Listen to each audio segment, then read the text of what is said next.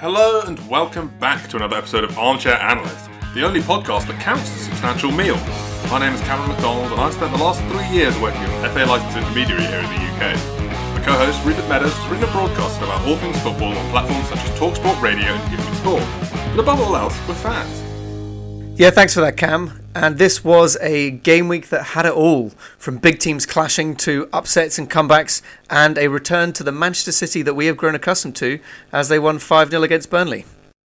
Yeah, this was a kind of classic City. I think we both called this last week. It's what they always do. They get humiliated by a big side and they lose a game, or sometimes not even a big side, but they lose a game they, they don't feel they should have lost. And then they roll up to the Etihad the following week and just absolutely pound some unsuspecting, undeserving smaller side, whether it's, you know, Watford 8 0 last season, I think came after a game that they shouldn't have lost. And Burnley, um, this isn't the first time that Burnley have lost 5 0 to City. They've actually lost 5 0 on their last four visits to the Etihad. Um, so, you know, consistency from Burnley at least. Which is what they'll be hoping for at this point. Uh, yeah, I definitely was. Uh, it's one of those ones where right before the match you're kind of wincing and closing your eyes and can't look away, but really, really dreading for, for Burnley's sake what is to come. Um, I think it was always going to be a, a, dangerous game. I actually uh, didn't think it was going to be as much of a riot because just because I, I don't know, it has felt like City have not been playing the way that they normally do. Um, so, you know, it, it's good to see that they still have that. It's good to see that they don't always need Aguero, even if it was against a side that is having a really tough season. Uh, Riyad Mahrez, let's start with him. Yeah, great I mean, game. he he loves this fixture. I mean, I was talking earlier about how you know City love to pound Burnley, and over the last seven games played uh, since the 20th of October 2018, there's an aggregate score between these two sides of 28-1. Um, Riyad Mahrez loves this fixture. He scored a brace last time they played at the Etihad, um, and him and Kevin De Bruyne were really taking advantage uh, in this game of the chance to just play a weaker side. Um, and you know, it's something that they definitely struggled with last week. They looked very frustrated against uh, Tottenham, um, and they just haven't looked as fluid as sometimes you might expect from players of that caliber uh, recently. So, especially for Riyad Mahrez, who is more in and out of that team than Kevin De Bruyne is, certainly, uh, it was good to get a hat trick. It's always good to get a hat trick for any player, but, you know, especially right now. So it has been suggested that Riyad Mahrez is someone that absolutely needs consistent game time. Do you think that that's true? And do you think that, you know, if Pep wants to see more results like that, he needs to be starting him in more games? I think that the the statement that people need consistent game time is kind of it's it's kind of a moot kind of a universal I, thing. Like yeah, I think it's true, true of any player. You, you, get a couple of players who are really really good at bouncing back from injury or, or a period out or some time on the bench, but I would say that's more the anomaly than anything else. Pretty much every player at, the, at, at any level um, benefits from getting a chance to, you know, build some of that consistency uh, and also just, you know, establish, you know, relationships with the other players in your team and build that connection. So, yeah, I think it's true of Mahrez, but it, it's also true of every player. That's fair. Um, and yeah, I mean, do you think this is a turning point for Manchester City, or do you think that really this is also a reflection of where Burnley are at? Uh, I think it's the latter, and it'll be you know interesting. They're going to play Fulham uh, again at the Etihad next weekend, uh, and that is probably going to be another massive, massive stomping. Do I think that City are the team to beat in the league this at the moment? Are they the best team in the league? No, I'm, I'm not particularly convinced that they are. Um, I think this is something that they often do. They will happily just steamroll these lesser sides, and that is where Burnley are at the moment. They are a lesser side. They are one of the candidate, one of the strongest candidates right now um, to be going down. So I, I, don't think that you can take a huge amount away. We, we didn't really learn anything from this match, especially because it's a match that's happened three times before.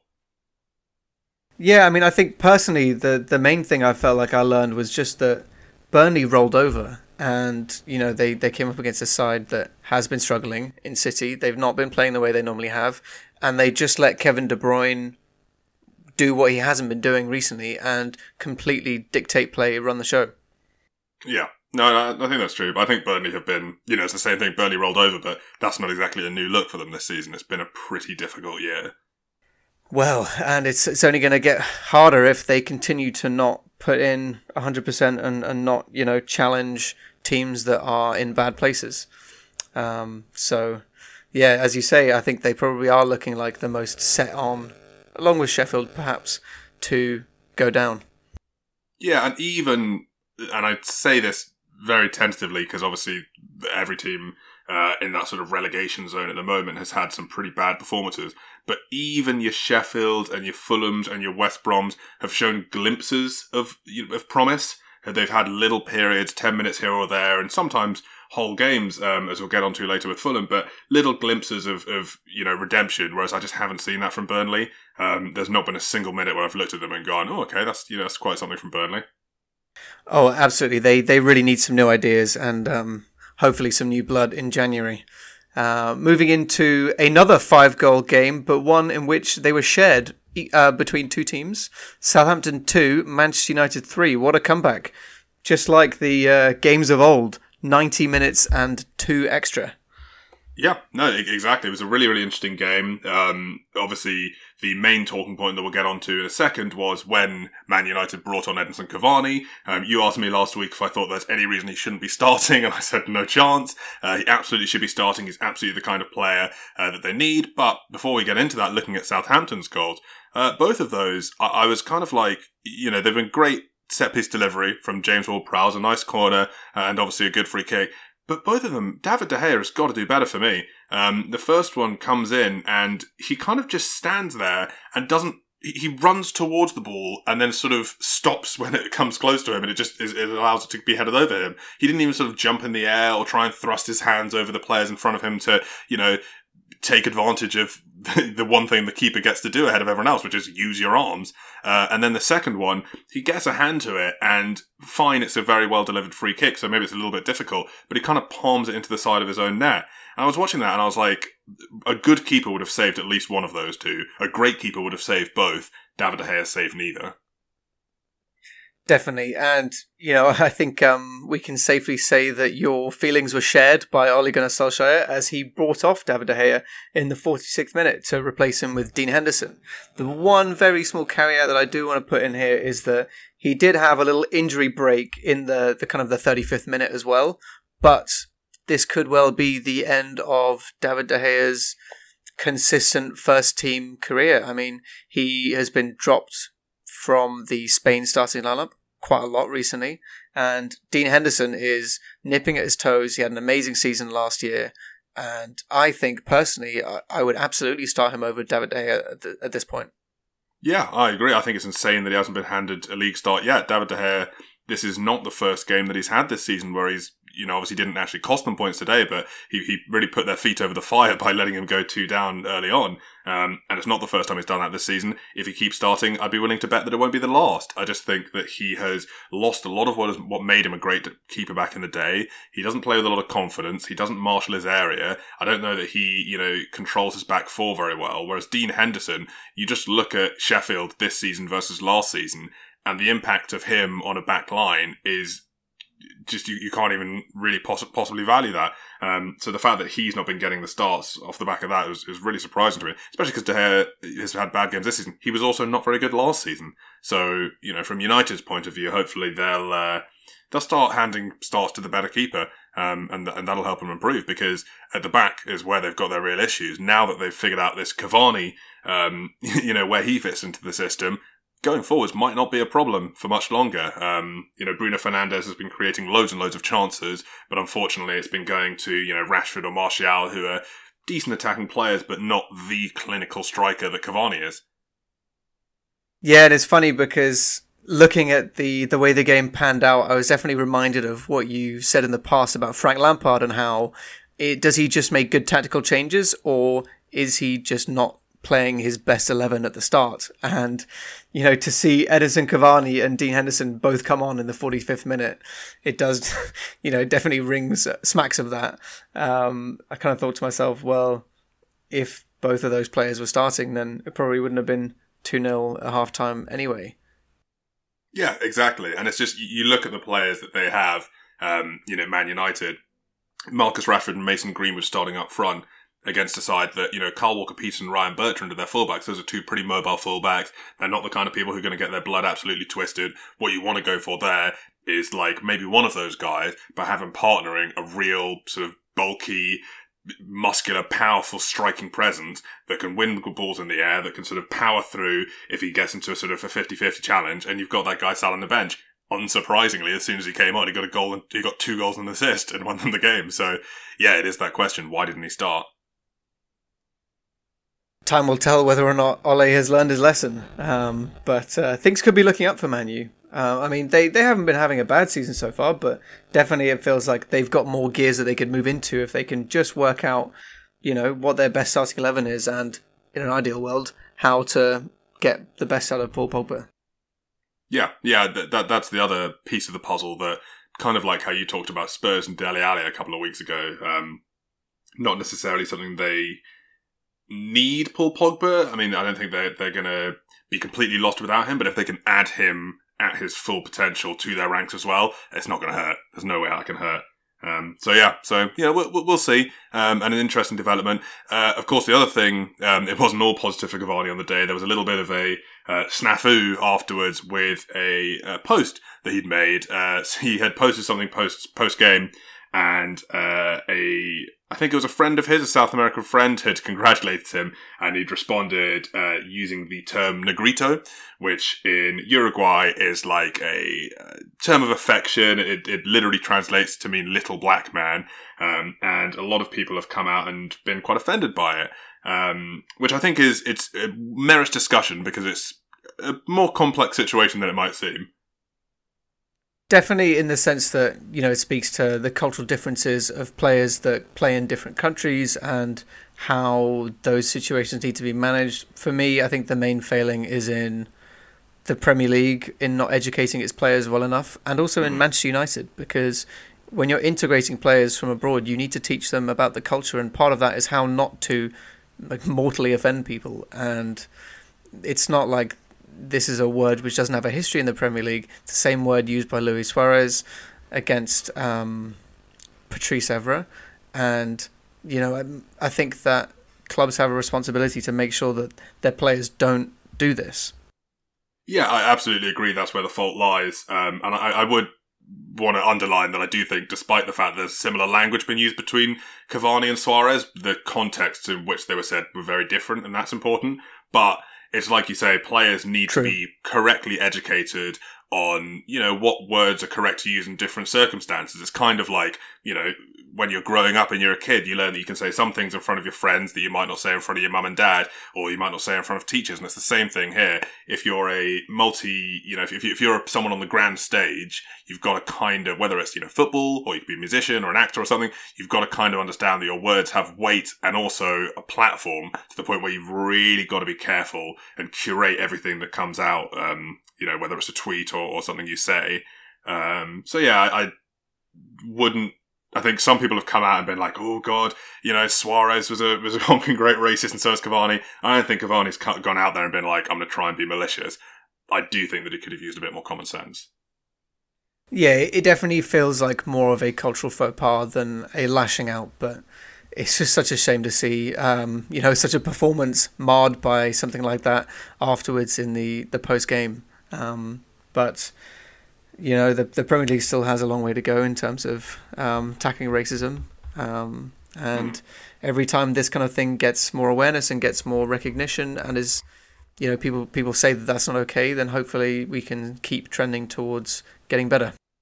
Yeah, onwards and upwards. And I think his response was very good. He came out immediately. He apologized. His apology was very sincere. The way he sort of, you know, phrased it, he wasn't just, I'm sorry I said it, but he went, I'm sorry I said it. My last intention is to, you know, disrespect anyone or make anyone feel small or anything like that, which I, I think he nailed all the key points. So, you know, Agreed. I think the positive way to look at this is a learning experience. Definitely. Uh, and let's not stay too long on it. Let's move on to guessing game. Uh huh. You've got someone for me this week, haven't you? I do indeed. Yeah, I've got a couple of little clues for you, my friend. Mm-hmm. Uh, we will see how you get on. Continued with my thread of having them play with the person that we talked about last week. Okay. So they have played with Diego Forlan, as well as Didier Drogba, Zlatan Ibrahimovic, and Iker Casillas. Other clues are he is the most capped player for his country of all time. Mm. Hmm? His nickname is was, is the sniper. I will double check because I'm actually not sure if he's still playing or not. So I don't want to give you a clue either way, um, whether or not I got it wrong. Okay. Um, I think he's retired. Um, so his nickname was the sniper, and uh-huh. he also has quite an interesting little quote in which he said that he could have been as good as Messi or Ronaldo, but he didn't want to give up wine. Hmm. Could have been as good as Messi or Ronaldo. How am I going to shorthand this? But wasn't willing to give up wine. there's a lot of um, there's a lot of different directions that you've taken me in here. You've got obviously Zlatan, Forlan, having those players in your roster is just no clue to me. Really, they both had pretty pretty uh, expansive careers. Uh, Drogba and I guess, helps me zoom in a little bit, but could be national level. Most capped player, the sniper, could have been as good as Messi, Ronaldo. That that rings a bell, but it, I can't quite figure it out. Well, I've, I've got some time to let it shake loose, so. Well, I can definitely give you another player or two if you are finding it tough and have guessed incorrectly later on. All right, that sounds fair. Uh, moving into our next game, we had Arsenal with another really disappointing performance as they lost uh, 2 1 at home to Wolves. Um, and it was just a really, really catastrophic performance. Um, you know, yet again, there are problems at the back. Bernd Leno is someone who last season, he looked like he was getting better every game until he got injured. He looked like he was sort of slowly making the journey from being a good keeper to being a great keeper and someone they could rely on. And then he got injured and Emi Martinez came in and he's just come out this season and just looked nowhere near the keeper he was last season. And obviously, the immediate comparison is always going to be to Emi Martinez because the club have, have sold him, and it just feels to me like they sold the wrong keeper.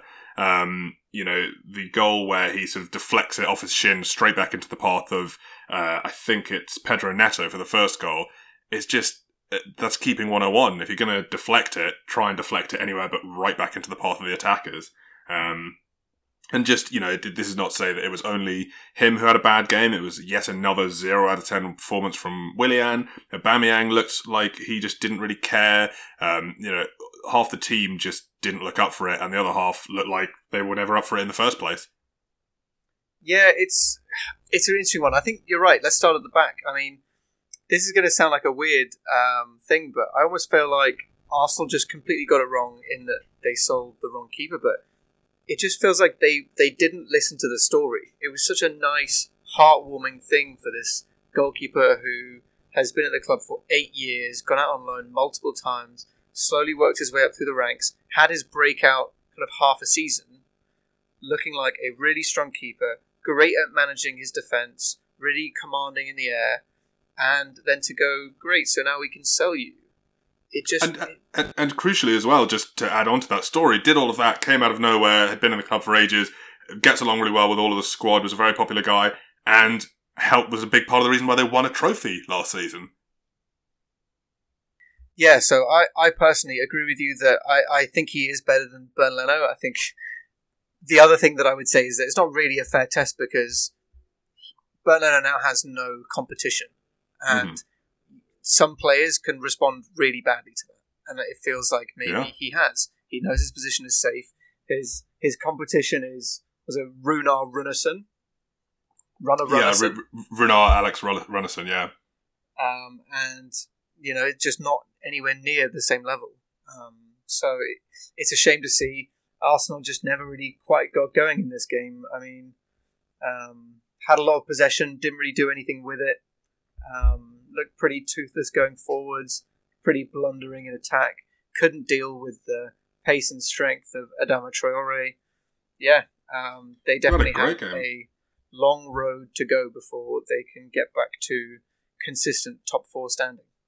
It, just seems to be square pegs in, in round holes for Arsenal. This is the fifth game in a row where they've had two shots on goal uh, fifth league game in a row, which is just appalling considering some of the players they've got. And I, you know, the problems at Arsenal do not begin and end with Mikel Arteta or any of this current crop of players at all. I think the problem goes much, much deeper into an administrative level and it's down to ownership and years of non-investment. So I can completely understand why Arsenal are not on the same level as Man City or Liverpool or Chelsea but they should be better than some of the teams they have been losing to. And at the moment, they're, you know, it was Roy Keane who made the joke. He was like, oh, I think they've got enough to stay out this season. And he was joking, but that's kind of where Arsenal are at the moment. They're not even looking at, you know, winning the league or top four or even top six. They're trying to finish in the top half at this point. Um, and I just think it's the same mistakes being made every week by Arteta. The lineups are continually suspect. Aubameyang is finally playing as a striker after being on the wing for eight games, but you know he, there's no creation behind him. Willian starts every single game, despite being, in my opinion, the bottom three performers every single game after Fulham. Um, you, you know the sort of sitting back style and not getting any shots on goal has punished them time and again, and he keeps coming out with it. And I just think, you know, the really big miss here is that you know Aubameyang isn't isn't scoring, and it's always bad for any team when your talisman player isn't performing. But for Arsenal, who are a team that have done this a lot, and especially with Aubameyang in, in recent years, have just relied on one player to sort of just drag them along. As soon as he stops performing, Arsenal look like they're you know going to finish 14th, 15th. Um, and I, I, don't fully blame Aubameyang for not looking at the same player he was. Um, the exact same thing happened with Robin van Persie when he was at the club. Um, you know, you've got to surround top class players with other top class players. And I remember Robin van Persie had this story where he'd gone to Arsene Wenger and he'd said, listen, I really want to win a Premier League with this club. I want to lead this club to great things, but we need to make signings. And he'd recommended to the club to sign uh, Rafael van der Vaart, who was a teammate of his uh, internationally. And the club didn't go for it. And Robin van Persie just went, all right, well, I'm going to go leave for United. Immediately won the Premier League with them. And you know, you, you wouldn't assume that if Aubameyang, his career is done, you'd bet pretty good money if he went to a different club next season that he'd score 20 league goals at least. Um, so it's just Arsenal not rewarding their players and, and incentivizing their good, their, their good performances. You're right. And it's, it's funny because I would almost put it back the other way and I would say that know, a lot was made of Arsene Wenger's lack of apparent ambition in the transfer market and how, you know, if he wasn't under 20 and French, he wasn't interested. But I look at the squad now and the starting lineup and it's even worse in terms of like who they're signing. Like, they, I guess they've made a couple of big signings like um, Kieran Tierney for 25 million um, last year, for example. But look, the starting lineup, Joe Willock in attacking midfield, he's not good enough to be starting Premier League games.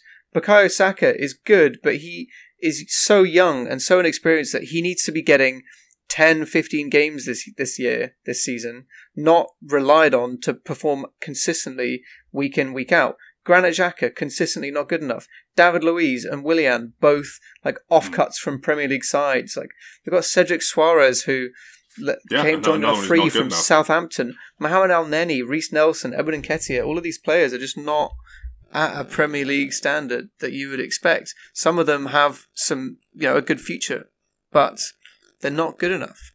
Yeah, and then um, it's a um, future that's going to be scuppered by you know this sort of over reliance. And I think Saka is one player who I would personally say that Saka should be getting a, lot more than 15 games, just just in my opinion. I think he is a top player, but he's going to have his career ruined and his spirit broken basically by playing at this club if they don't you know, foster a good environment for him. He will end up being, you know, like the next Hector Bellerin, who was, you know, a really, really, really exciting fullback back in his day, and now is fine, but he's nothing special. Whereas, you know, compare that to, for example, Trent Alexander Arnold. If you sur- surround these players with the right environment, you can yield a fantastic player, or you can have to someone who was a really, really bright prospect and never realised their potential. True, true. Um, it's it's a tough old time. Wolves, on the other hand, can be very proud of the fact that they managed to get three points with their star striker that they mm. so often rely on leaving from injury in the 15th minute. Um, we've talked about kind of Pedro Neto and Daniel Podence both trying to fill the gap left by Diogo Jota and another goal each today. Um, the signs are there that they're not going to be performing at the same output as last year, but they could still, they're still going to finish probably top 10. Yeah, and obviously Neto and and um, uh, and Podence were the ones who got the goals, but Adama Traore was the one who was really impressive for me. He set up both of the goals. He didn't get the assist, but he got the the pre assist for both both of them. Um, one with a really really nice bit of skill, and one by just turning on the jets. More of him, please, Wolves, if you want to. Um, well, he's been having people. a tough season. Like he's not really been starting. He's had a couple of injuries. He's never really kicked off and got going. So you know, fingers crossed for Wolves that this is you know his his re breakout game, not breakout game, but his comeback match. Yeah, yeah, his his, his renaissance, or if you like. Um, Yeah, so so so definitely very good for Wolves. Um, absolutely sickening the uh, Jimenez injury early on. No one's fault, but I, you could actually hear the crack over the crowd noise. I, I winced when I heard it. I was like, Jesus Christ! Um, but it looks like he's he's recovering now. So best of best of uh, best of wishes to him so he gets gets well soon. Definitely, and, and best wishes to Fabio Silva. Probably we, we should also uh, best wishes to Thomas Partey. Hope you get better soon. Um, yeah, yeah. Come back into the Arsenal lineup. I'm sure they'll, they won't uh, they won't reject you. Yeah, no, for sure. Um, moving into our next game, which was another uh, very frustrating game for one side. It was Brighton 1 1 Liverpool. Um, and before we even get into the specifics of the goals and would be goals, it, I, I, just want to talk about how it just wasn't even the kind of performance you'd expect for Liverpool. Brighton ended up in this game with twice as many shots as them. And if it wasn't for Neal Maupay putting a penalty wide, which, again, you never really see people missing penalties, and we've seen two in like three weeks, or three in three weeks, actually. Um, but yeah, he, he put his penalty wide. If it wasn't for that, they'd been chasing the game from early on. Absolutely. I mean, I obviously, you know, I feel like I always have to caveat. Um, look, talking about XG stats was saying that it is by no means the be all end all of statistics, but 2.32 expected goals for Brighton, 0.27 for Liverpool.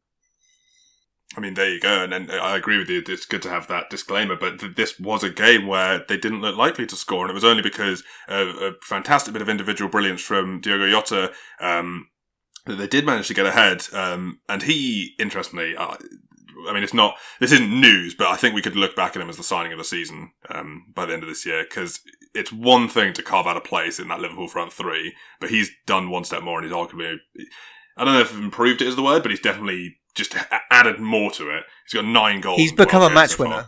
Yeah, it's quality, quality, and and, and could have been today uh, were it not for the penalty at the end, which I'm interested to hear your uh, take on because it has parallels for me with what we were talking about last week with the Conor Gallagher and Trezeguet incidents. Um, although it's kind of in reverse here. So if you recall last week, I was saying that if it was down to me, I would have the rule be such that if there's contact with the ball, but they clatter the player and the player would have kept the ball, it should be a pen. I think the reverse was true here. They sort of clash feet and they sort of hit boots and maybe, you know, Welbeck gets a little bit hard done by, but it's not because of that that he loses control of the ball. And it, nothing's given at the moment. All of the ex players who were watching it and, and, and commenting on it said the same thing. And it's just because it gets taken back to VAR and overanalyzed very forensically was what Peter Walton was saying, and also Peter Crouch, that it gets given as a penalty, which I thought was not really. I thought that was very unlucky. Um, what do you think? I think that you've drawn parallels with last week. I would draw parallels with Liverpool and that Mo Salah penalty that we, we argued about again. Um, mm. I can't remember exactly who it was against, but West literally Ham, the exact same um, result and the exact same challenge. So kind of feel like if Liverpool benefited from that this time, they didn't that time. At least it's consistent for Liverpool, and at least it's consistent from the referees. But it, it does seem like you know something needs to be done to stem the tide of, of penalties because it's getting a little ridiculous the amount that have been awarded already this season. Um, but not just, not just penalties, just bad decisions. I, I, am so sure we never had this many decisions that were like viewed as incorrect broadly by fans before VAR, and now that we have it, it's got worse. Weirdly. Well, I feel like you know maybe maybe the main thing is things like offside. I think have massively changed because I don't know watching match of the day, for example, like four or five years ago. Every week there was one or two games where an offside goal was given or wasn't given that would have changed a game. Um, mm. So you know, it, it's not like these problems haven't been around. It's just a new set of problems, and yeah, and un- under a magnifying glass, perhaps because of the sort of change in system. Yeah, I think the the main thing is I, I I haven't heard of any sort of training that these referees underwent in order to be able to determine the difference between seeing things in slow motion and live. I I just I don't know what preparation they did or what the, the referees association has done to make sure that they are confident in making decisions with this new software because we've talked about it a bunch like you just it's just completely different at half speed or at quarter speed or as slow as they get it um, and Yeah, and removing the the context, which is what Peter Walton said, and he was a Premier League referee himself between 2003 and 2012, and he, his quote was he just went, "They've completely taken the contact out of context to award the penalty." Think that's true. They they zoomed in and slowed down and isolated one aspect of the passage of play because that would mean there'd be a penalty. Um, so yeah, maybe you could say, given the way that Liverpool have had some other decisions, uh, like that Salah against West Ham one, it's, it's calmer. But for me, in a, in a vacuum, which is the only way you can view these things, it was the incorrect decision. It's uh, it's it's just a decision. Like I don't think it's correct or incorrect because it, it, the reason why we're arguing about it is that it's in that grey area. Yes, he gets touched. Yes, it didn't mean that he needed to go down. Has it historically been a penalty? Sometimes, like I, I don't know. I just think that a line needs to be drawn. Yeah, basically. no, that's fair. And we need the, consistency. The other thing that was really interesting uh, about this game was what happened after the game. We had an absolutely legendary um, post-match presser. Uh, I almost want to call it like a, a bout between Jurgen Klopp and Des Kelly. Um, because James Milner came off with a hamstring injury. Uh, Des Kelly asked Jurgen Klopp, "Oh, you know, like what's going on?" And he replied, "It's his hamstring. Congratulations to you." And then just proceeded to lambast Des Kelly and the broadcasters for allowing Liverpool to play at 12:30, which was just I- I've never quite seen anything like it. Firstly, just because of the way the rules work, managers tend to be fairly reserved, even if they're pissed off. They kind of sort of clip themselves. But Jurgen Klopp just went both barrels, and fair play to Des Kelly, he gave it back, which was really entertaining. Um, I yeah, well, I kind of feel like that's right. why it became a fight because you know he just increasingly got more and more passive aggressive until Des Kelly was like, "What do you mean? What mm. are hmm. you saying?" So he had to respond and had to elaborate, and, and that's why he got as heated as he did. Yeah, I thought it was unbelievable watching it happen. I, for what it's worth, I did think Jurgen Klopp was right. Um, I do think it's ridiculous that you have these teams that have to play in midweek and have to play, you know, whether it's a Tuesday, or Wednesday, or a Thursday. You've got these teams playing in European competition, and then they get the earliest slot. Like for example, this weekend you had the Brighton Liverpool game was at twelve thirty, and then Sheffield West Brom was at eight pm. I don't see why they couldn't just swap those two time slots around if they knew that Liverpool had played on Wednesday, or they couldn't give the twelve thirty to someone who had played on Tuesday. Um, I get it's because you know BT have paid so much money. I think it was uh, it, works out at about ten, hundred thousand pounds rather a minute of the twelve thirty game because I think they're paying nine million per game in that time slot. But prioritizing cash over player safety is just never something that I'm going to support, uh, and I think most fans of the game would, would agree with that. Yeah, but what I don't get is if ever there was a time to have Saturday, like big Saturday evening games, surely it's during lockdown when no one's doing anything. Like, I get why normally more people would watch a game if it was at 12.30, but really now? What else am I doing on Saturday evening apart from watching, you know, Liverpool play football?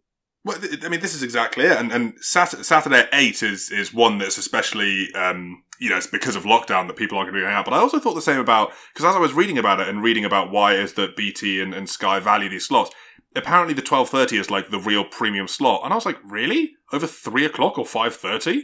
Because like most, there's a big overlap between the people who watch football on a Saturday and the people who have gone out on a Friday in normal circumstances. That Venn diagram's kind of like a circle. So you're really going to go for the 12.30 game for it? A lot of people are still going to be asleep.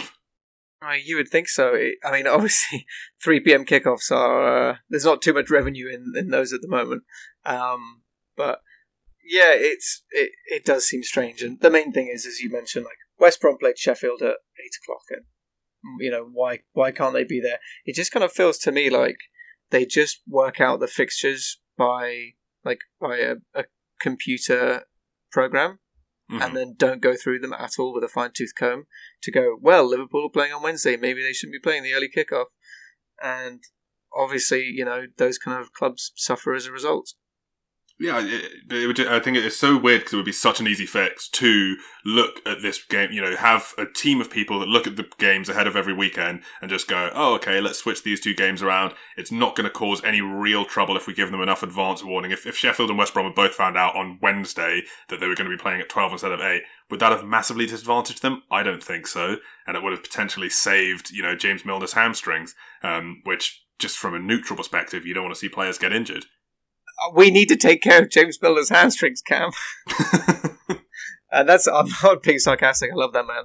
Um, yeah, I I completely agree. I actually kind of the way I've been thinking about it as well is that it basically just needs to be more flexible and more changeable week in week out because based on whether or not teams progress in different competitions, they will have more or less time between games, and that needs to be an evolving thing as the season evolves. And, and but what's weird is that sometimes it is like Man United and Man City didn't have to play the first game week, but then Liverpool have had to play it twice. Like so, you can see why Jurgen Klopp's getting quite annoyed. Well, it's not the uh, it's not the first um, big decision that hasn't gone Liverpool's way this this year for sure. Um, yeah, it. I don't think there's any real justification for why they couldn't play on a Sunday. Hmm. Because yeah, yeah, a Sunday I mean, in or, this isolated instant at least. Uh, yeah, no, no, no, no. I, I think that's true. Um, so you know, a bit, bit of a shame to see it, but you know, great, great entertainment watching Jurgen Klopp pop off. Um, well, it was, and and you know, they they should be happy to have got even a point from it because they could have gone away with nothing. Looking at our next game, which was an interesting one for a number of reasons, despite the fact that it was only nil nil, that being Chelsea Spurs. Uh, and when we talked about this game and also about Spurs' season so far last week, I sort of said that I thought this game could end up giving us the answer to whether Spurs are a threat or not and whether they're a credible title contender. Um, and I don't think a draw, you know, being very even has, has given us a definitive answer one way or the other. What it has done for me is suggested that maybe Chelsea aren't as good as I thought they were and have a bit of a way to go until they're a bit of a title threat. Um, you know, today they couldn't really do a thing against a Mourinho game plan that we all knew was coming from a mile off. Spurs were playing Joe Rodon, who's completely untested at centre back alongside Eric Dier. Um, and it was a kind of game where you would have thought that an ambitious team that wants to win things would have been trying to put pressure on that back line. Uh, and Frank Lampard came out after the game and by his own, his own ambition, he said, you know, I was quite worried about the counter attack. We know what they can do. They're very quick. And we saw something really similar from this, um, like this from Chelsea when they went to Old Trafford. I think it was in game week six where I think we were both talking about it and it was Chelsea were just trying not to lose the game. And that's not a mindset that's going to take you places if you want to be winning trophies. If you're too worried about winning games to the point where you're going to forfeit the chance to win them, you're just going to get a slew of one points and, and, and never the big wins you need, especially to get above these rivals on the table. Absolutely. I mean, I think that there's a real lack of ambition from both sides. I think both sides went in willing to accept a draw, and ultimately that's what they got. Um, you're right in that, yeah, um, Lampard needs to set up his sides differently. It's not what the neutral wants to see. They want both teams like going at it, clashing. Um, I think that it's Mourinho. He's always going to go and try and grind out a nil nil or a one nil away from mm. home against a former side. But yeah, you you would expect Chelsea with the form that they have to be looking to win the game, and Lampard has, as you as you said, kind of in the past and and this week shown that he maybe doesn't have the necessary guts quite yet to um to win a prem.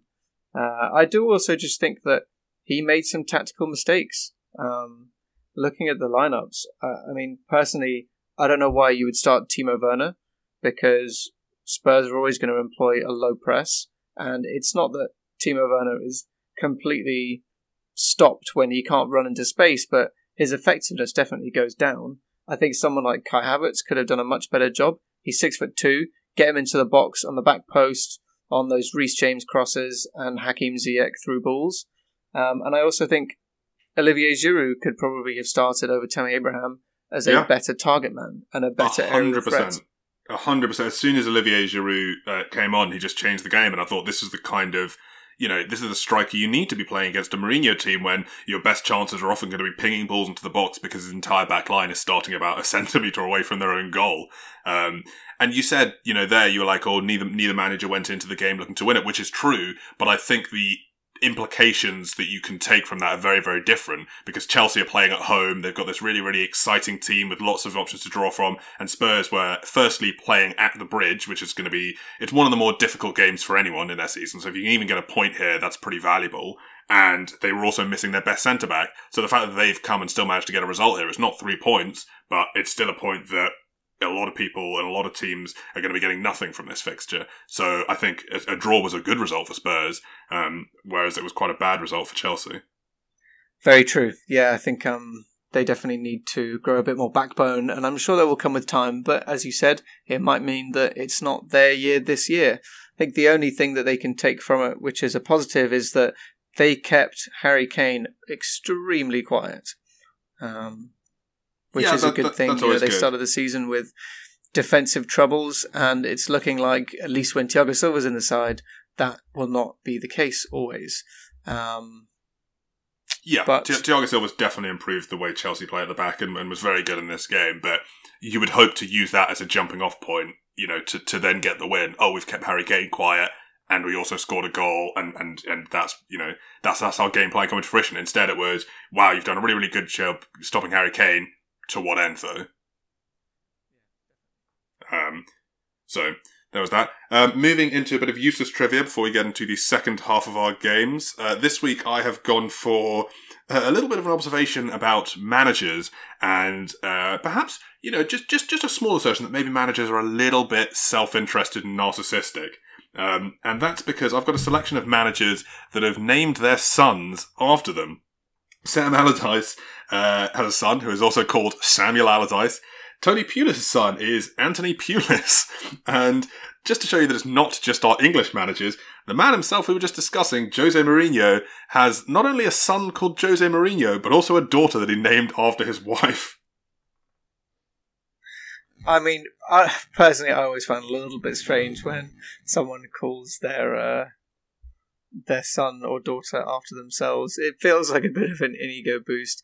Um, you know, obviously, I'm talking about the UK here and not other countries which have different, you know, heritage and traditions uh, in terms sure. of like the passing down of names. But yeah, it's that is quite funny. Um, I didn't know that about Jose Mourinho. I heard the Tony Pulis one before, which I love because like the idea that Tony Pulis has like all of this confidence and arrogance is hilarious to me.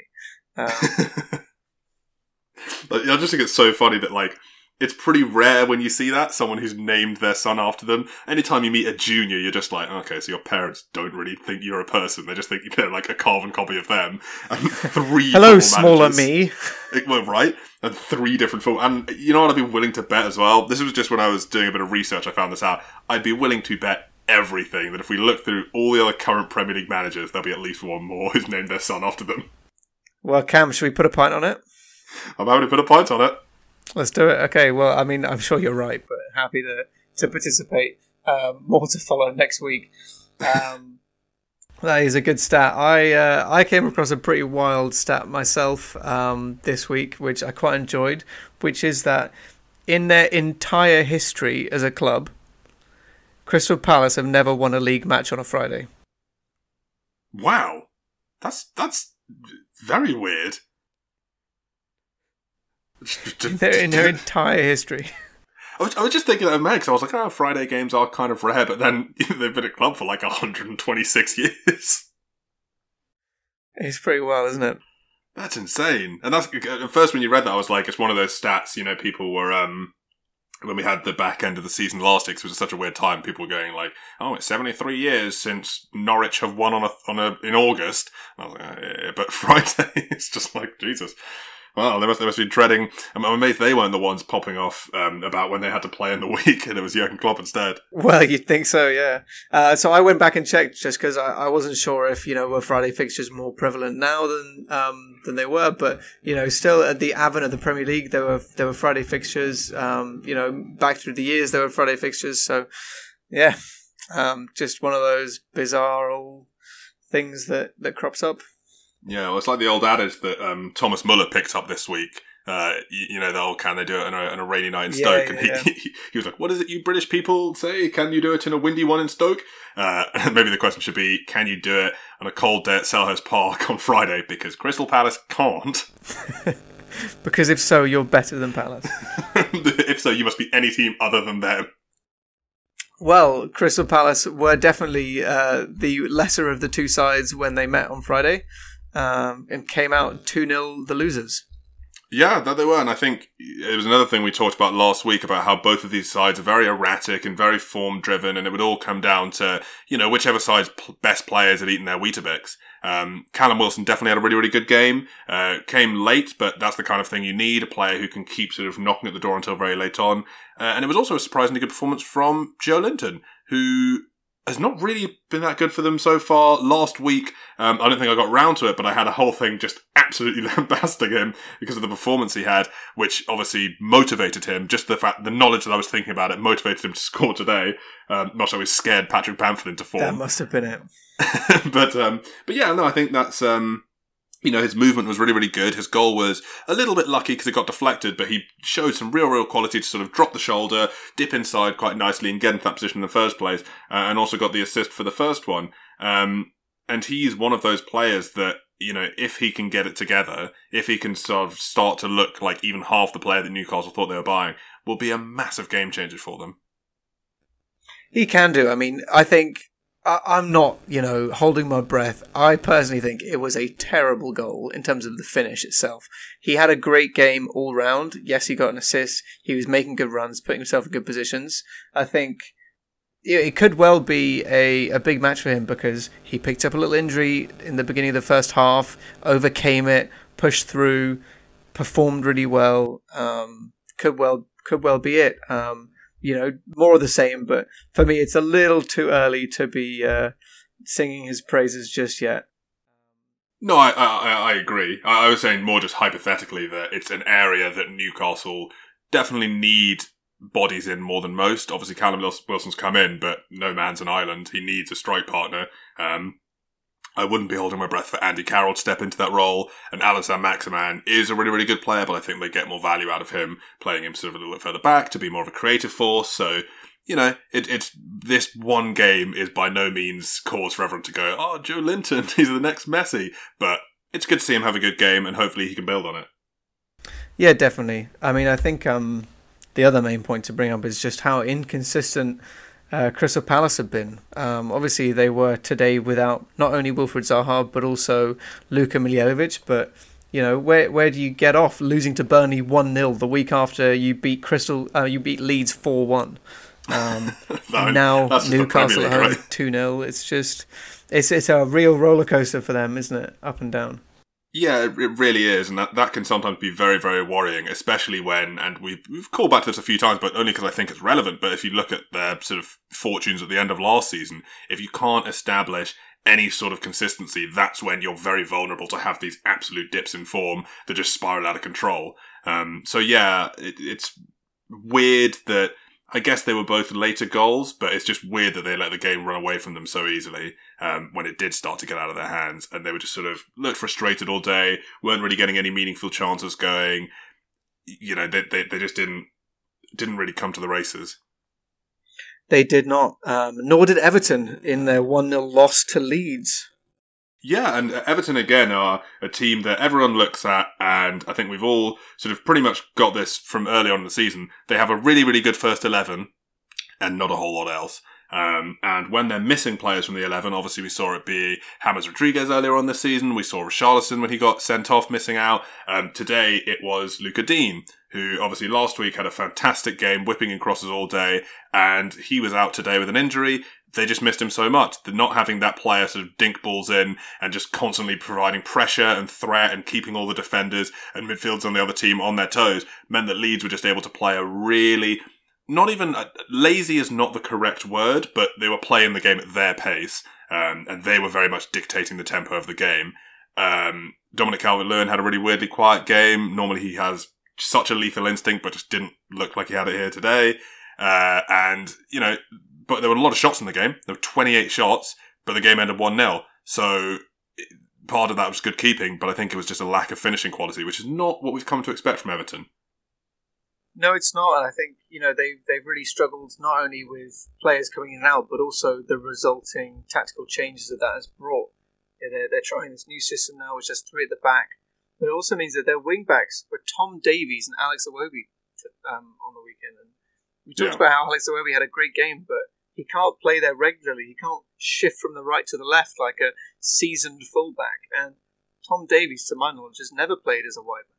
No, no, never. He's he's exclusively played as a midfielder or a defensive midfielder, and yeah, Iwobi had a really good game, one really good game last week, and then not only is he put there again and expect to perform, but he actually gets swapped over to the other side. It's like Christ. expecting yeah, a it's, lot. Uh, it, it's it's going to be a weird season for Everton because I think they're just going to be so like on and off, um, up and down as, as they fire on all cylinders one week and then uh, lose one player in defence and suddenly they're uh, playing like a completely different side.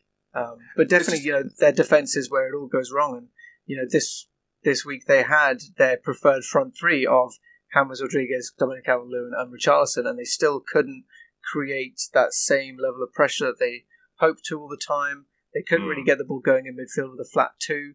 They definitely needed, you know, a bit of the energy and dynamism that someone like Andre Gomes brings. Uh, he was on the bench today instead.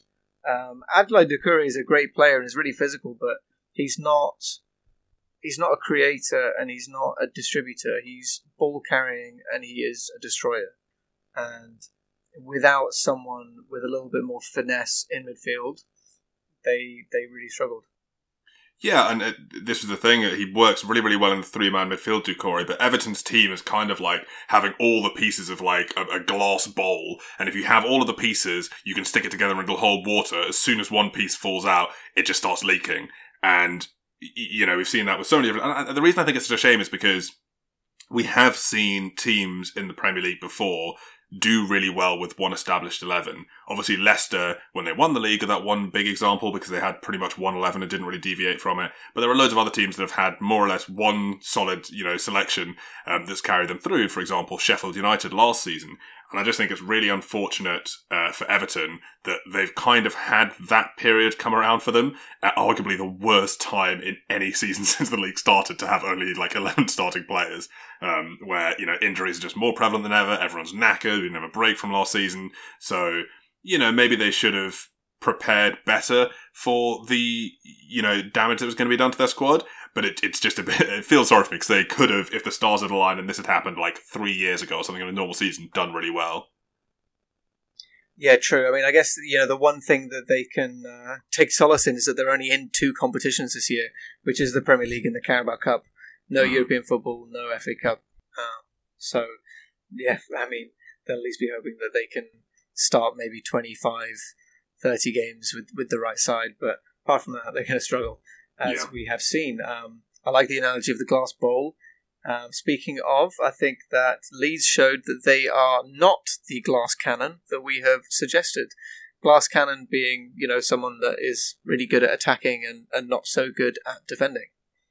Yeah, and it's funny because Leeds, even at this point in the season, 10 games in, have showed us so many disparate styles of setting up. And I think part of that is because Marcelo Bielsa is an actual lunatic and is probably thinking like crazy stuff in his head all the time.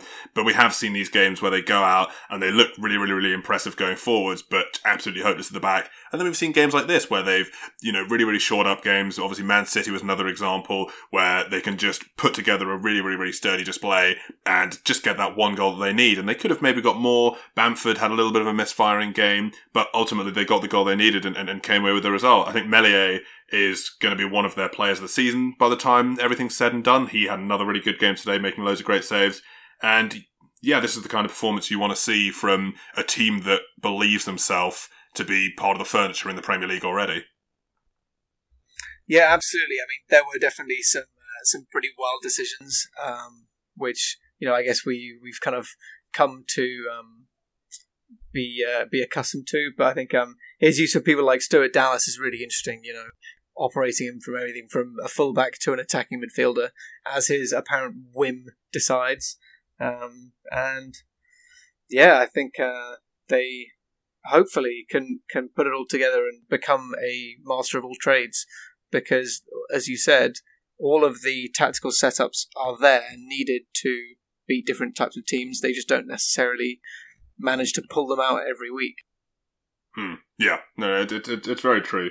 But um, you know, an interesting result for both sides. Uh, another one that was a low scoring game, but a, a, very important result, obviously, for West Brom, uh, being uh, one of the few wins you'll expect them to get this season based on how they've done so far, um, beating Sheffield United 1 0. And Conor Gallagher, who, in my opinion, uh, was denied a penalty last week, got on the score sheet this week. So I was happy to see him get that. Uh, and it was a really nice goal as well. Really nice ball. He kind of just was really far out and basically passed it from outside the box into the far corner, uh, which I thought was a really, really nice uh, goal. And Sam Johnstone had another fantastic game. Uh, he made some really good saves. Aaron Ramsdale did as well. So some positives for both sides, uh, but West Brom slightly the better team today. They were indeed, yeah. I definitely had some um, mixed emotions as I watched um, Oli McBurnie drive it high and hard, and Sam right Johnstone bar, parry yeah. it over the bar because I love Sam Johnstone, but I just want Sheffield to do well. I just want them to be happy, um, and they definitely are not at the moment. Um, yeah, big game for West Brom. They'll definitely be happy to have, have gotten away with with the um, the three points when you know Sheffield really grew into the match and posed a lot of attacking threat. Then they had um, more shots on goal more shots on target, uh, more possession. So, I mean, I think um, West Brom be really happy to have kept a clean sheet here. Yeah, yeah, um, um, well deserved. Sheffield did have a lot of chances, but there were some good saves by uh, obviously Sam Johnstone, as I mentioned, but there were also just some that Sheffield. There was like a, a, an own goal rebound at the very end that was put over the bar, I think again by McBurnie, which was just, you know, if you're going to miss those, you deserve to lose games. Very true. Uh, before we go into our last games, we are going to look at an upset of the week and then resolve guessing game. Uh, our upset of the week this week is actually a pair of games, both which it happened sure in the FA Cup and saw uh, a pair of non-league sides get some really, really, really interesting uh, exposure. The first was uh, the National League North side Chorley, who came from 1 0 down against League One side Peterborough to win 2 1. Uh, they showed a lot of guts to fight back into the game. They celebrated uh, the song uh, video, even that came out on Twitter of them celebrating in the dressing room to the song uh, Someone Like You by Adele, which is quite funny. And they got interviewed and they were like, it's not really a traditional football victory song, is it? And the captain was like, it is a banger, though. You can't deny that. I mean, it is, it's a shouty song. You know, you, um, you, put you put it on and you, you can dance to that for sure. And you know, Pete Peterborough are a very solid outfit. Obviously, a very you know historically established team. They're currently second in League One. They're managed by Darren Ferguson, who's Sir Alex Ferguson's son. So you know, no small feat to be you know beating them, especially from one 0 down. So that was obviously very exciting and part of the magic of the cup that we all love. Yeah, so um, it's not the first scalp they've had so far in the FA Cup. They actually also beat Wigan in the first round of the FA Cup earlier this month, and they had also played the um, Adele song, um, and the video got up to I think almost a million views on Twitter. So it's clearly the the song of the day, of the month, of the year for Chorley, and you know hopefully they can keep going in the FA Cup. Well, they've drawn Wayne Rooney's Derby County in uh, the next round, so they've sort of eliminated one Man United connection in Darren Ferguson. Next, they're going to have Wayne Rooney, uh, so it'll be interesting to see how that one turns out. And the other one so the other one is a team that were slightly less well known, and the whole thing got slightly less coverage. But I'm imagining now, because of who they've got in the draw, it's going to suddenly get a lot more coverage. Uh, and that was a team called Marine FC, who are in the eighth tier. They're actually only the second team ever from that level of non-league to reach the third round of the FA Cup. So in the entire history of the cup competition, um, you know, only one other team have done it. They beat Havant and Waterlooville 1-0, who play in the National League South. Um, and of course, Na- Havant and Waterlooville had their own magical cup moment in back in 2008 when they lost 5-2 to Liverpool, but were ahead twice. Uh, and that was a team that had the likes of Dirk Kuyt and uh, Fernando Torres in it, although I think Torres didn't play on the day. Um, what's really interesting about this, aside from the fact that they, you know, are in eight, the eighth tier, is that they've just had the draw for the third round and they're playing Spurs. Uh, and even funnier than that is that the draw has meant that the game is a home game for Marine. So Jose Mourinho and some of the Spurs squad are going to be heading over to Rossett Park. Which is just hilarious. I mean, I, for one, cannot wait. Um, I mean, it's got a capacity of um, 2,800 fans, uh, which is. I think they might make maybe... capacity on that day. There's every chance, Cameron. There's every chance. Um, but yeah, I mean, such a crazy thing to have done. I mean, the history of the FA Cup has been so rocky, rock and rolly, up and down, and you know it's always been a, a competition where anything can happen, and trying to only be the second side to do something is a massive achievement. Um, yeah. And you know they defended so resolutely on the day. They frustrated Havant and Waterlooville so much. I think they their first team, the starting lineup, got eight yellow cards between them, which is pretty wild. Um, it's, it's grit, though, isn't it? Absolutely, it's great. Yeah, and props to them. I, for one, cannot wait to see Jose Mourinho in the dugout at the Marine Travel Arena. Um, It'll be amazing. And, and can you imagine if they manage to score? I mean, it's pretty safe to say we all have a fairy tale of football, but pretty safe to say they're going to get blown back. But if they manage to score a goal, I mean, the Havant and Waterlooville game, you know, they scored two goals against Liverpool, which at the time was, and, and still is an amazing achievement and seen as like one of the big cult football games. If Marine managed to get a goal against a Jose Mourinho side, fan, some fans of that stadium might have pass out. You're surely like, yeah, you've peaked as a, as a club. Um, just what a, what an achievement it would be. What an achievement it already is. Um, and yeah, they've earned it to get you know all, of this coverage and you know some of some of the great players and managers in Jose Mourinho to come and um, play against them. So all credit to them. It's something you absolutely love to see. Absolutely, you do. Uh, now we're going to go to guessing games. So, Rupert, do you want to read out your clues again for any listeners? I've got them written down here, uh, but I, and I think I have an idea as to who this is for a very weird reason. I'll walk you through why, why I think I know who this is. Okay, yeah, I was hoping um, I had provided enough kind of clues to build the picture around him. Um, so my clues are: he played with Diego Forlan, Didier Drogba, Zlatan Ibrahimovic, and Iker Casillas. He had a nickname of the Sniper. He is the most capped player for his country of all time, and he also once said that he could have played at the same level as Messi or Ronaldo, but he loved wine just a little bit too much. Cameron, what is your guess? So for me, this was one of those funny ones where it, the clues worked for me, but I don't think they worked in the way that they were intended to. I was looking at the Messi and Ronaldo, but for wine comment, and immediately that just took my mind to someone who was French or Spanish or Italian, uh, you know, the real, the real big wine nations. So it was only sort of when I started to not really consider that and look at the other ones. And weirdly, it was because you'd given me that his nickname was the Sniper, and I was thinking like, sniper, sniper. What? Who? Who's a player like that? Is he a striker? No.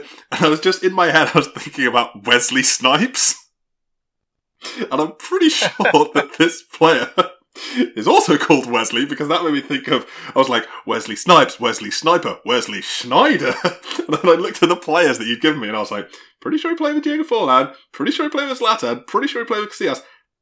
Did he overlap with Drogba at Chelsea? Potentially, I'm not 100% confident. Uh, so yeah, that's my guess. Wesley Sneijder. Um, well, I have bad news for you, which is that Wesley Sneijder never played for Chelsea. Ah, God, I'm thinking of Arjen Robben, the other baldy. That's all those years ago. So when did he play with Drogba? If that's him, is, is it, it him? Is him, and he played with Drogba at Galatasaray. Ah, of course, of course. Yeah, I, I, I, couldn't think when he played with Drogba, and I was like, did he play for Chelsea? Did he not? I mean, he played for him. Him and Arjen Robben both played at Real Madrid, and were two little eggs in the same carton. So I, I just mixed them up there. they, they were indeed. Um, so yeah, you got a little bit lucky with that one. Um, I don't think that's what I was going for with the nickname. Um, nope. I, I, don't uh, think that's what the media were going for when they gave him the nickname either. I, I think it was to do with his ability to pick a good pass out and score a good goal from range. But I might be wrong. Cam, I've, I've been wrong before. I've absolutely failed upwards there, and, and you just you love to see it. You, you love to see someone getting something right for all the wrong reasons. Yeah, very nice. Um, no, I mean, what a player! I think um, obviously that kind of that that style of quote I also thought might throw you just because it's the kind of quote you'd attribute to someone like Nicholas Bendtner, not mm. someone who was at one point the best football player performing in of that year, which was 2010, where he scored won the, the treble with um, Inter Milan and mm. led his national side to the World um, World Cup final. But yeah, I mean, what what a player in his day! Uh, definitely probably could have achieved even better things if he had been a little bit more reserved with his uh, partying in Madrid, but um, still a player with a great legacy and one to remember. That's the funny thing about that quote, because you are right. The kind of player typically who says something like, "Oh, I could have been as good as Messi or Ronaldo if I didn't like wine," could never have been as good as Messi or Ronaldo, wine or no. But Sneijder, maybe while not quite at the same level as Messi or Ronaldo, did have a period where he was, you know, one of, if not the best players in Europe, um, and certainly was in that sort of mix for for a long time. Um, so yeah, that, yeah, that definitely threw me, and also just the wine. I, I wasn't thinking Dutch. Not, not well. I don't know if Dutch Dutch people do like wine very much. So I feel like it's a beer nation more than wine, but I could be wrong there. Um, feel free to email me and tell me I'm wrong if you're a, a Dutch wine drinker. You, I think they, they do produce wine, not a lot, but they do they do make some. Um, huh. Well, there you go. Any, anyway, um, looking at uh, our next game, which was Leicester and Fulham, a real upset in this game as Fulham managed to get the win. They did, and what a result for them! I mean, we talked about how they are searching for a win uh, this season, and I don't think anyone really expected it to be the first win against Leicester away from home yeah, no, it, it's weird because Leicester have had a really up and down season, and so in a lot of ways, it's kind of fitting that Fulham beat them. Um, obviously, you know they've beaten Man City five two, they beat Leeds United four one, uh, and then they lost to Liverpool last week, which was everyone was sort of thinking. Certainly, I thought it was going to be a closer game, and it it ended up not being so much. Um, and then you know, today here they've looked like one of the better sides this season. They've lost to one of the sides that's looked worse this season and lost quite comfortably as well. Um, I will say that the penalty was that was given earlier on uh, was kind of the same thing, basically the same incident that was denied last week in the Villa game. You know, where a player gets like a little micron of of contact on the ball, but then there's a whole thing. So I actually think that this would be the right decision, but was given wrong against Villa. But according to the rules that the Premier League have established, this would be the wrong decision, if that makes sense. Yeah, I think I know what you mean. Uh, um, yeah, that, that point. But aside from that, no, they look really, really good. Uh, it was another thing last week we talked about how they really, really need to start building that confidence and that consistency in the midfield around Andre Frank, Zambo Anguissa and Ruben Loftus-Cheek, who in my mind, you know, in my mind were the two best players for Fulham today. Uh, Anguissa is really, really good at carrying the ball forward. A lot of times, including for both of their goals, he was the one who started that move and he was getting the ball from deep, bringing it forwards, covering a lot of distance, just using his pace and physicality to, to cover ground and get it out of dangerous areas for them and for dangerous areas against Leicester. Um, Lookman also looked really good. It was a really nice finish. Um, the only thing that I thought was maybe a slight negative for Fulham, not even necessarily for Fulham, but for a particular Fulham player, was uh, at 2 1 in the 94th minute, uh, Kasper Schmeichel came up for a corner. Um, which is, you know, another thing we always love to see because sometimes it ends up with these absolute, you know, memorable moments. We sure do. Um, but Fulham clear their lines, and Schmeichel is still in the opposition box. The goal is completely open, and Mitrovic has the ball, and he's running. He's like 20 yards behind the halfway line, 10 yards behind the halfway line. He's on the halfway line. He's 40 yards out from goal, and he just doesn't take a shot. And he instead plays it over. He lays it off to Ola Aina, who's a right back, who is basically the same level of the pitch as him, who then took a shot first time, but unfortunately by then Leicester had had time to recover and, and, and could deflect it. And I was just thinking that, and I was like, if you're a striker, how is your every instinct not screaming at you to take a shot? Especially because it was the 94th minute, so worst case scenario, you just get some yardage, the ball goes out for a goal kick, and, and, the game is over. But why would you not want to A, score a goal anyway if you're a striker, but especially for Mitrovic, who, as we had that stat the other day, just hasn't scored from open play with his feet in God knows how long. Um, I just thought it was really weird. That's just like the exact opposite of what you want your striker to be thinking. Well, but it's it's so indicative of the level of confidence that he will be playing at the moment. I'm sure. Yeah, you, you you whack that every. I was like screaming at the TV. I was like, "Hit it! Hit it! Hit it!" You hit that every single time. Even if you're like a midfielder or a defender, you hit it when the keeper's off his line. There's no downside at that time in the match. so for a striker to not do it, I was like, "What the hell, man?" I mean, you you would think so, yeah. I mean, so I um, I actually uh, was interested by that as well, and I looked up how many um, long range goals he scored in his career. And I don't know what exactly um, I, the, the statistic that I found was Transfermarkt. and they measured their like different types of goal. They have a setting for long distance kick, and I hmm. don't know if that just means outside the box or if it's 30 yards or how they qualify that, but mm. he hasn't scored a single long range goal in his career, in his entire career. But all the more reason for th- this. This would this would have been such a good thing. Firstly, just to get a goal. Secondly, to get a goal for his own confidence' sake and, and to sort of break the duck of not scoring from open play. Now I'm learning to break the, his duck of having never scored from range what was he? How did he not go for that? This was your time. the stars aligned for you, Alexander, and, and you didn't take the chance. It is, um, yeah, it's a, it's a weird It's sad. I mean, at least Ola Aina took a shot. Uh, at least he had the right idea, but um, sad that the, the moment had gone. I think the other the other sad thing that I noticed from Fulham was that they're finally putting in a good performance, and it was with their captain Tom Cairney on the bench. Yeah, no, no, they, they did look really good today. I think maybe it is partly to do with that midfield just having a bit more focus. Ruben Loftus Cheek played uh, in the 10 today, uh, and uh, Zambo Anguissa was in the pivot with um, Harrison Reed. Harrison Reed, yeah. And yeah, no, it, it, just looked really, really sturdy. They got a goal very early on. Leicester had a lot of chances, but didn't make any of them count. And Fulham just responded really well. Um, yeah, look, I mean, Fulham have a good squad. I think they've got a couple of really talented players. We've talked about how good Alphonse Areola is, but Ola Aina, again, you mentioned him earlier, great player. I think he's got a lot of potential. He's had a really good couple of seasons in um, Italian league. Ruben Loftus-Cheek's there for the year. Anguissa's looking really strong. Cavaleiro, a bit on and off so far, but he also has, you know, the potential to be a solid um, Premier League player. And they, have got they got the makings of a, of a decent team there. Um, yeah, they've just got to work on the parts that work and, and try and weed out the parts that don't. Yeah, yeah, good way to put it.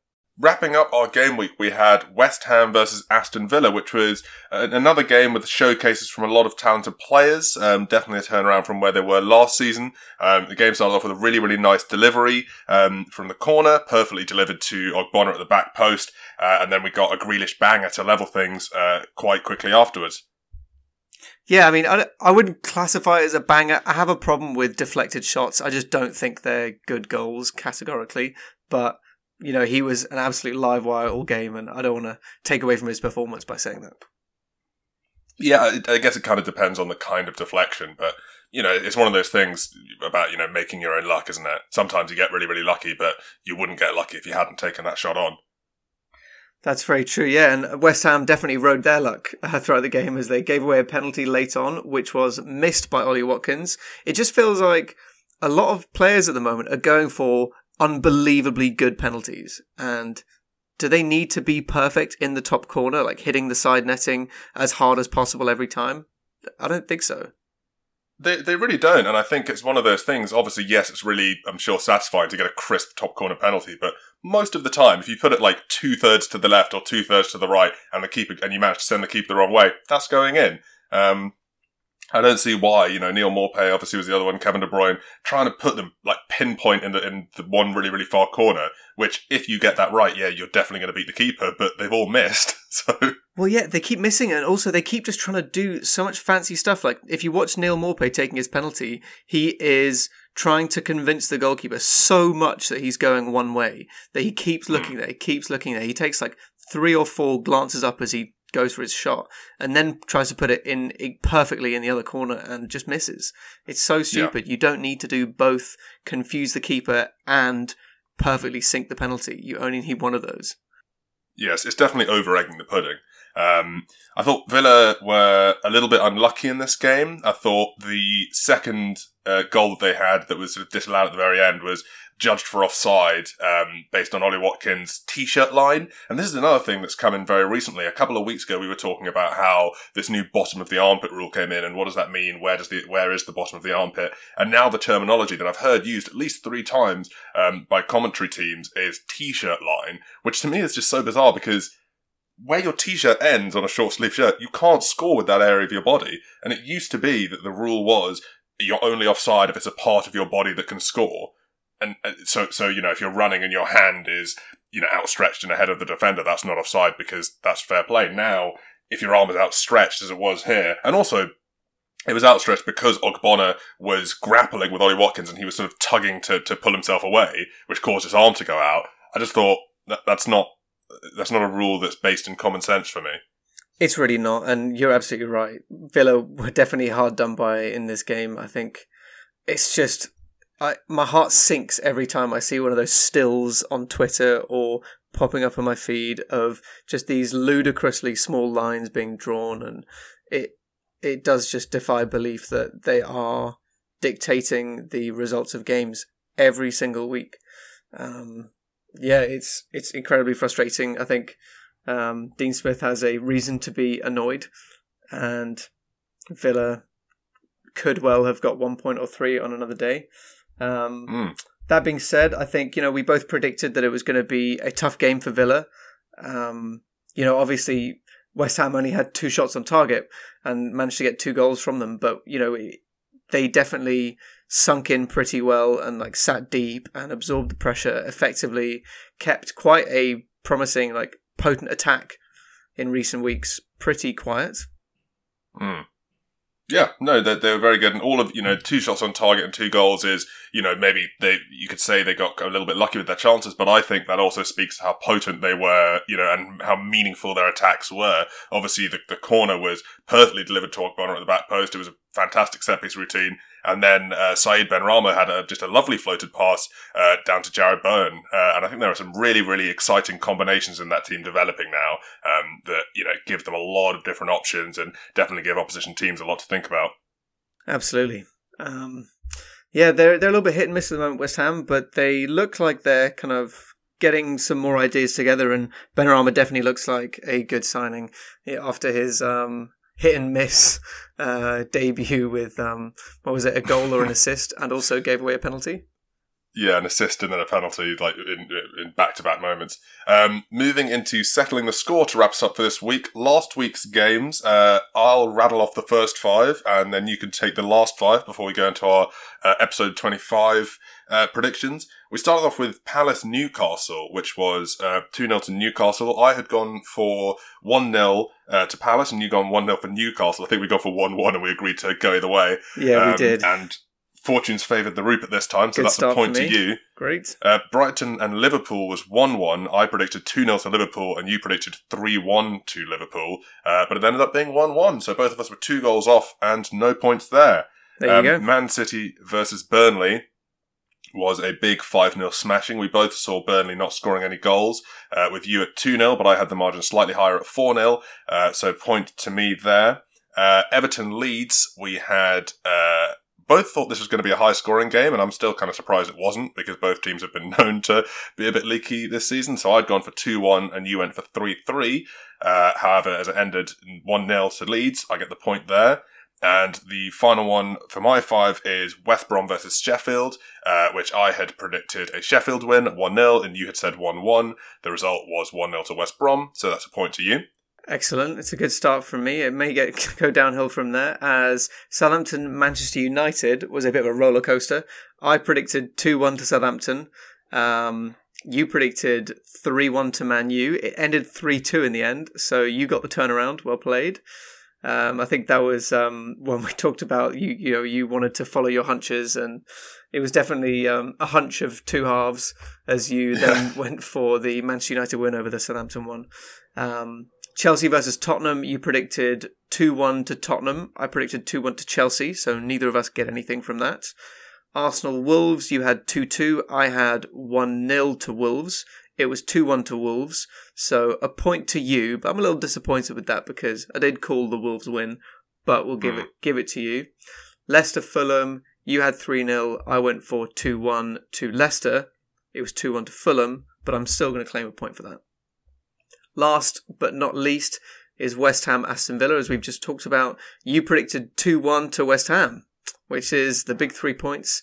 I thought it was going to end 1 uh, 1. So well played to you. That will definitely clinch it for you at a points total of 6 to 3. Seven to three, I think. Actually, I've oh, got four, gosh. four correct. So yeah, I'll take that. And that is, uh, I think, maybe the first time I've got guessing game and settling the score in the in the same. I might be wrong there, but uh, I'll take the double. Well done, my friend. Wesley Snipes pulls through for you in your time of need.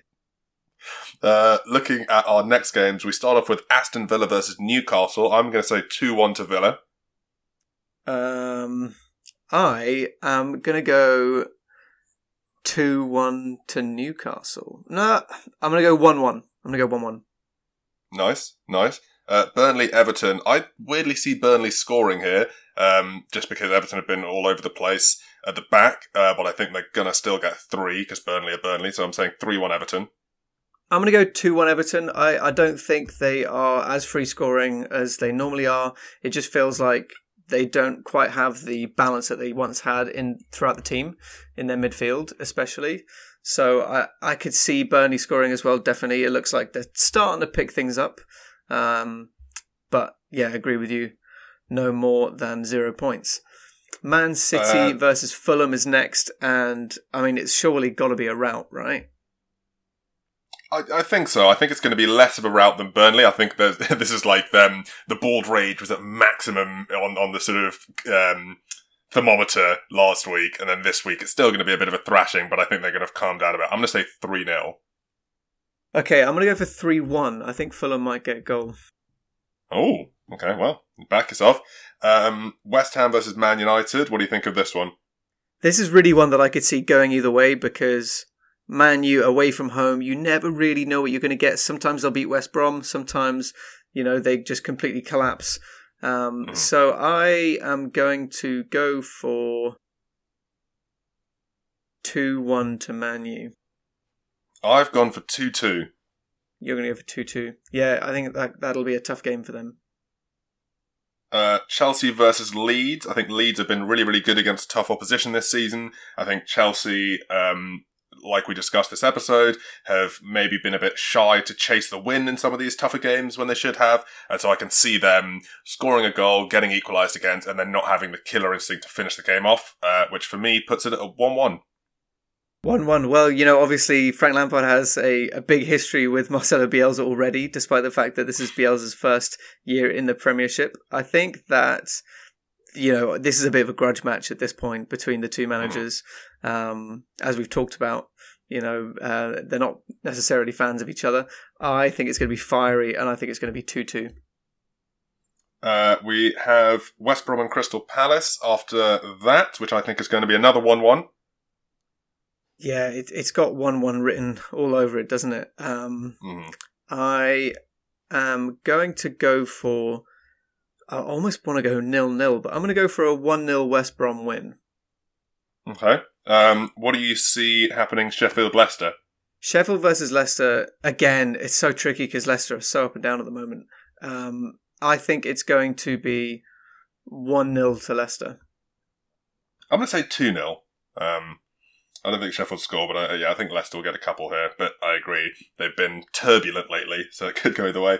Uh, Spurs versus Arsenal is a derby, and as we've you know discussed in the past, anything can happen in a derby. This could be a really really shock Arsenal win, obviously based on form. The obvious answer is that Spurs win, um, but you know anything can happen in these games. I, despite that, I'm going to go for Spurs being at home and the form team winning three 0 Three 0 Wow. Okay, I'm going to go for two one. I think while they have been in form, it's a it's a, as you say a match that people always turn up for.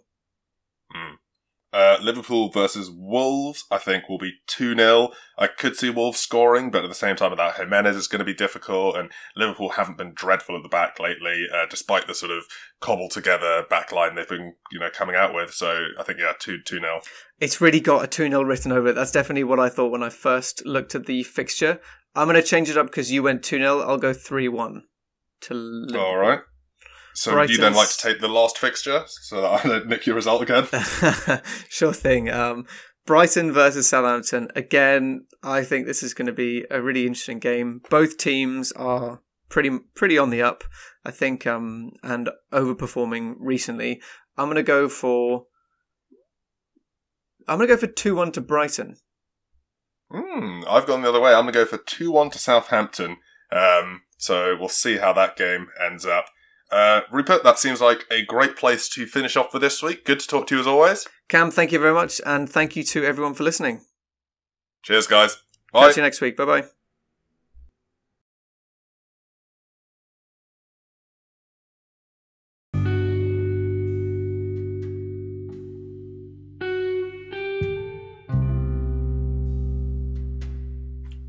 Armchair Analyst was recorded remotely by Cameron McDonald and Rupert Meadows. The album artwork was provided by our good friend Amshel.